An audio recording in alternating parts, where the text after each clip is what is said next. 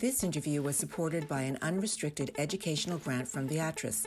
Viatris had no role in the selection of the topics or the selection of the speakers and has not vetted or reviewed the content of any of the interviews. The views expressed by speakers are their own and may not necessarily represent the views of the IMS. Hello, I'm Dr. Marla Shapiro, and I sit on the Board of Trustees of the International Menopause Society. Today, we're going to be talking about a really important topic that touches so many of us. Um, we're going to talk about patients who are obese and overweight, menopause, and the relationship with cardiovascular risk.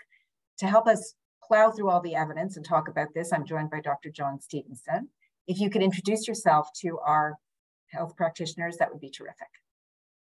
Thank you. Yes, I'm Professor John Stevenson, um, consultant metabolic physician at the Royal Brompton Hospital and the National Heart and Lung Hospital and, the, and Institute, the Imperial College in London, United Kingdom. So we're going to focus today on menopausal and postmenopausal women. So I, I first want to talk generally about the risks um, in these women who are overweight and in our postmenopausal years. Yeah, I mean, there are a number of health issues that will arise from being overweight or obese. Um, the most important ones, of course, are cardiovascular disease and diabetes, which is the type 2 diabetes mellitus. And these will arise uh, as a result of being overweight or obese. And the problem is that being uh, overweight will have adverse effects on various cardiovascular risk factors, but in particular, it will have adverse effects on lipids and lipoproteins. It'll have adverse effects on glucose and insulin metabolism. It will have adverse effects on uh, blood, pressure, and it will have adverse effects on blood clotting factors and mechanisms as well. So there's a whole load of, of different problems that will contribute to these conditions. So many of us women will tell, um, you know, the women that we see in practice will tell us that they're having trouble losing weight. And not only are they having trouble losing weight in the postmenopausal years, but much of the weight congregates in the middle of the so-called um, uh, centripetal obesity. So that central adiposity that we see, we often talk about as that being an increased cardiovascular marker uh, for risk. How so? Yeah, the, the, the problem is that the central obesity or abdominal obesity, which is really a male pattern form of obesity, but it, it reflects an increased risk, uh, an increased occurrence of visceral fat. And visceral fat distribution in the omentum is the important uh, fat distribution because that fat is more metabolically active than the peripheral fat, but also it, uh, the, the venous drainage of that fat store uh, is into the portal vein. And so that you get increased free fatty acid fluxes coming from the fat tissue into the portal vein, hitting the liver. And this mm-hmm. is what causes various metabolic uh, abnormalities. For example, the, the increased free fatty acid fluxes hitting the liver are going to increase the production of LDL cholesterol, low density lipoprotein cholesterol, increase the production of triglycerides, increase the breakdown of HDL, it's a high density lipoprotein cholesterol. So LDL, of course, is the, the bad one. HDL we often regard as the good one. So these, these changes in lipids are going to be adverse.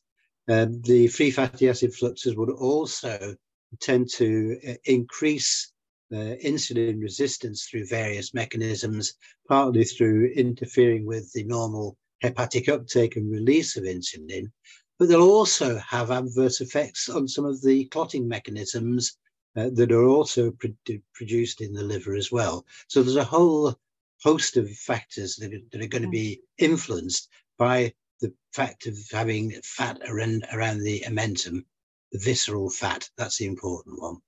So, so now we add in the central obesity and all the concerns that you've just gone through, including the insulin resistance, and we add in menopause. So then how does menopause impact on all the existing risk factors that stand alone with overweight and obesity? Well, the loss of ovarian function, the loss of estrogen at the menopause does lead to a lot of adverse metabolic changes so that you actually get adverse changes in lipids and lipoproteins. Again, it's the same sort of pattern, an increase in LDL cholesterol, a reduction in HDL cholesterol, an increase in triglycerides. You get, uh, following the menopause, there is a steady increase in insulin resistance uh, and so that's very important indeed for the risk of both cardiovascular disease and, and, of course, of diabetes. So now we add in the notion of menopausal hormonal therapy. So, what's the effect of hormone therapy in general on these risk factors, adding estrogen back into the equation? Yeah, the effect of giving postmenopausal estrogen is going to reverse a lot of those met- metabolic changes that I've just outlined, so that we know that estrogens will actually reduce LDL cholesterol levels.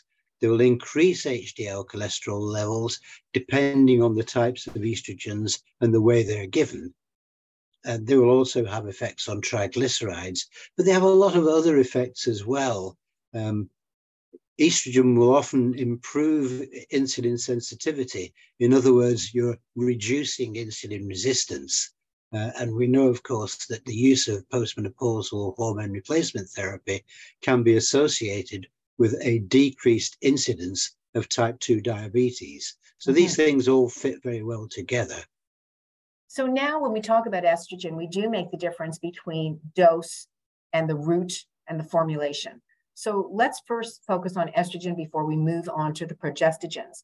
When we think about the different types of estrogens, transdermal, oral, um, estradiol, and you know, conjugated equine estrogen, is there a difference between types of estrogens and route of administrations? Yeah, between the different types of estrogens, the main differences are seen in terms of glucose and insulin metabolism, where the conjugated equine estrogens uh, tend to be less uh, effective in improving uh, glucose and insulin metabolism compared with estradiol 17 beta. And there are also differences in terms of blood clotting that we know that venous thromboembolism risk is higher with conjugated equine estrogens compared with estradiol 17 beta. So differences in types of estrogens there are differences in types of routes of administration of the estrogens as well, so that giving transdermal estradiol will actually reduce triglyceride levels, whereas giving oral estradiol or conjugated equine estrogens is actually going to increase triglycerides. Right. All of the all of the routes of administration will reduce LDL, but probably a little bit more effective if you give it orally than transdermally.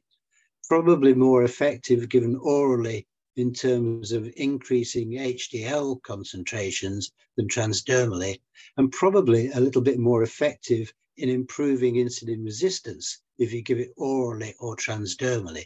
But these are fairly small differences. And then you've got to weigh those against the bigger differences that we see in terms of blood clotting. And right. we know that venous thromboembolism is increased uh, with the uh, ad- administration of oral estrogens. And again, it depends to some extent on what type and particularly dose. Whereas with transdermal estradiol, given at normal doses, you don't get any increased risk of venous thromboembolism at all. So a big difference there. Right. So you're really weighing the two together. Um, what about the progestogens in terms of the options that we have? And there are quite a few different progestational agents. How does that impact so with the progestogens, the progestogens that are androgenic, the, the 19 nortestosterone derivatives, norgestrel, norethisterone, uh, and this also includes uh, medroxyprogesterone acetate, which actually mm-hmm. does have androgenic effects as well. And these progestogens, when you add them to estrogen, will blunt some of the beneficial metabolic effects. So they will, they will stop or limit the increase in HDL cholesterol uh, for example, and they will also uh, limit the improvement in insulin sensitivity that you would normally see with estrogens. If you give non androgenic progestogens, And the main ones we use are oral micronized progesterone or the very similar dydrogesterone. Those two progestogens do not have any of these adverse metabolic effects. And it's interesting that in terms of venous thromboembolism, in terms of oral combinations, the only one that we've shown to not increase the risk of venous thromboembolism is a combination of estradiol and dydrogesterone. We just don't have enough data as yet with the with the micronized oral progesterone. Well, clearly interesting. Clearly, being overweight or obese and menopausal is going to really get you to think about the specific metabolic effects, the specific therapies that we can use. Thank you so much for joining us today.